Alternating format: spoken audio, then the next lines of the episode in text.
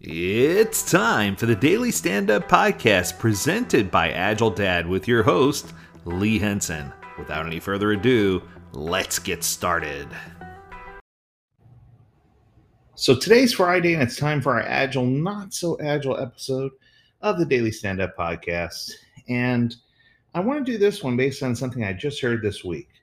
So I was with a class, and one of the topics came up and it was a really interesting topic. Now, I didn't do research. I don't know if this story's true or if it's just hearsay, but I thought the story was really funny. So I thought I'd share it with you. And uh, I want to hear your thoughts about the story because it's kind of interesting. So the story has to do with people giving of their culture to other cultures to try to enrich them and what they get in return. So the example that someone gave was that the British introduced golf to India.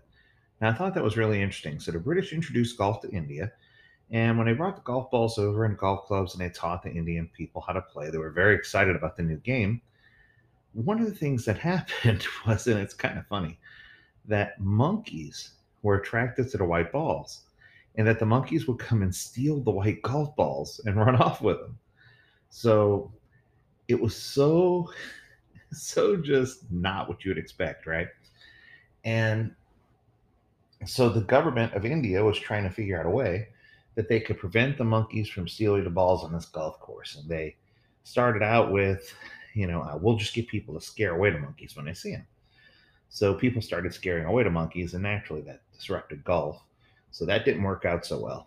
And then the next logic was, we'll just build a wall around every golf course. And when we build this wall, you know, the monkeys will just stay away. Well, obviously that didn't work. We all know monkeys can scale trees, scale wall, scale whatever, right? So finally, they had to come to some gentleman's agreement about how they were going to handle the monkeys. And the people from England, and the Brits, they agreed that um, the best way to handle this would be that if a monkey took your ball, wherever they set down your ball or dropped your ball, would be where your ball was in play. Now, that's the part that I thought was kind of funny or hokey, right? Because I'd never heard of something like that before. And, you know, after a cursory search online, I didn't find anything directly related. But I think that there's a lot more to this story, almost like a parable, than, uh, than what most look at on the surface, right? Have you ever been in a situation where you have given of your time or your talents or something that you're really good at, and you've tried to really do as much as you could to to support a cause or to give of your talents freely and to inspire uplift someone else and to bring them joy only to discover that you know your your talent was thwarted because of some interruption that was important but meaningless. And i know that sounds crazy but sometimes we have things that happen in our lives that are of the utmost importance but in the grand scheme of things, they really don't matter. And I find that sometimes people are the ones who build the walls, people are the ones who create the disruption. So, in other words, sometimes people are monkeys. Sometimes people are the ones who build the walls that, that don't stop anything. They're just there for show so that it makes them look like they're doing something to make a difference. Other times, people are the ones who are hired to scare away all the monkeys to try to you know, uh, oppress, if you will, and put people back down in their place. And other times, you know, you're just a golfer shaking your head, going, what do we need to do to continue moving forward? And what I can tell you is that even though this wasn't intended to be the message, that story is riddled with everything from you know racial tension to political tension to belief structures to everything from immigration to you name it, it's all contained in that story. And coincidentally, this last week, last Friday, I also had an opportunity to go see the new Avatar movie. And what I could tell you, first and foremost, the movie is wonderful. It's beautiful. It's absolutely picturesque. Uh, James Cameron did a bang up job with all the visual. What I, the other thing I can tell you right away though is that this movie was a lot more deep and impressive with all of the sub stories and things that were happening in it than any other movie I've ever seen.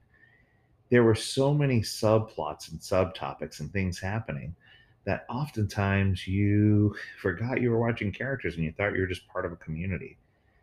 And it, it was so immersive and just so so timely is the word I'm going to use. And when I say timely, I just think that there are a lot of issues that are happening today that people are hesitant to talk about or people are not sure about what they should do.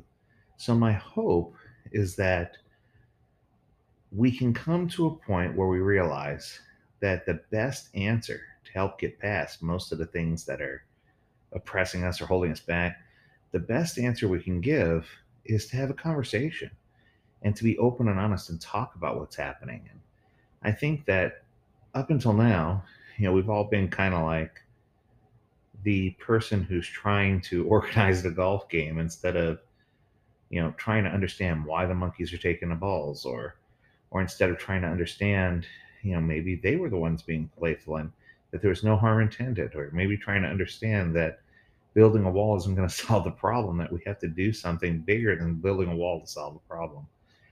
And I think that if we approach life and figure out that the things that are most precious to us are our family and our friends and the time that we spend with them, if we go through life and we figure out that working hard doesn't always mean working smart, and that working smart doesn't always mean it takes all day or all night or every hour.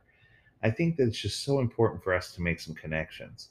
So, my challenge for you this week is to try to find a way to ingest or or to dissect or to even introspect who you are spiritually. Who are you as a person?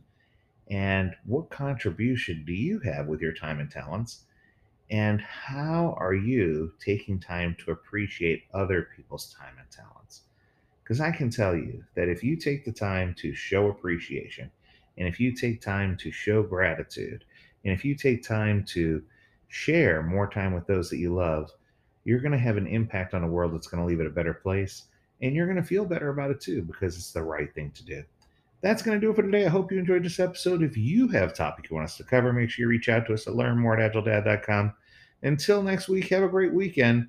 Stay healthy, stay well, and stay agile, my friends. Until next time, do take care.